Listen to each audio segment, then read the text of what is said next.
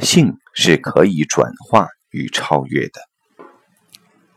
性是如此本能，却又如此复杂，使得历史中的多数时候，我们都不敢或不愿去正视它。一部男女历史，有时正是性的扭曲时，而近代的性解放，就是想让性还原为性的一部运动时。谈人文主义，性的解放正是其中一个重要的指标。然而，极致的体谅人的有限，常就否定了生命超越的可能，也为人的堕落找到了理由。于是，人在性之前的渺小，或者说性的重要，乃成为新的无限上纲。似乎顺性而为，即是人之为人在此唯一改进的义务。而对所有在性上不感兴趣或避开的，则直接武断地认为他们是不正常的。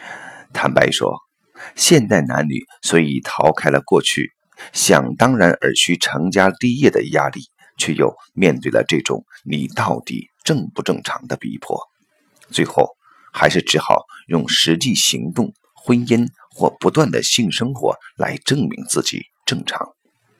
而如此头上安头的结果，却使得更多人受害。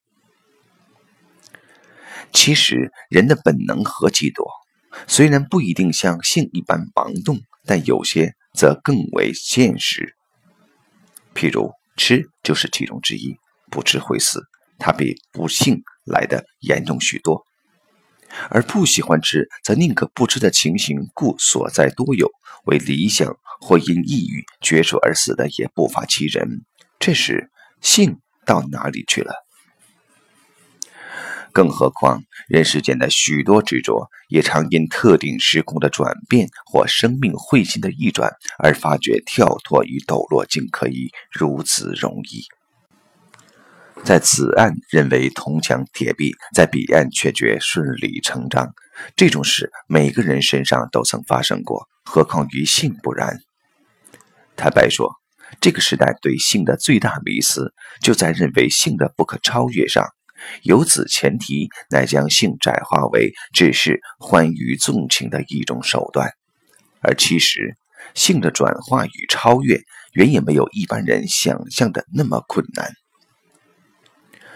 转化是借由别种事物来吸引生命的热力、理想、嗜好、工作都可能发挥这种功用，而只要不是使生命向下的，就不一定会是一种诗，反而常因此而能有另外的创发。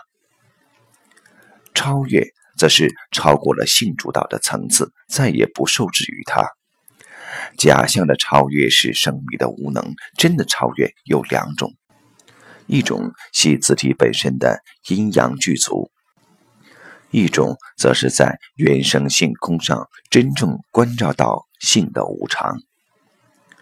对同性恋的态度也有着同样的情形。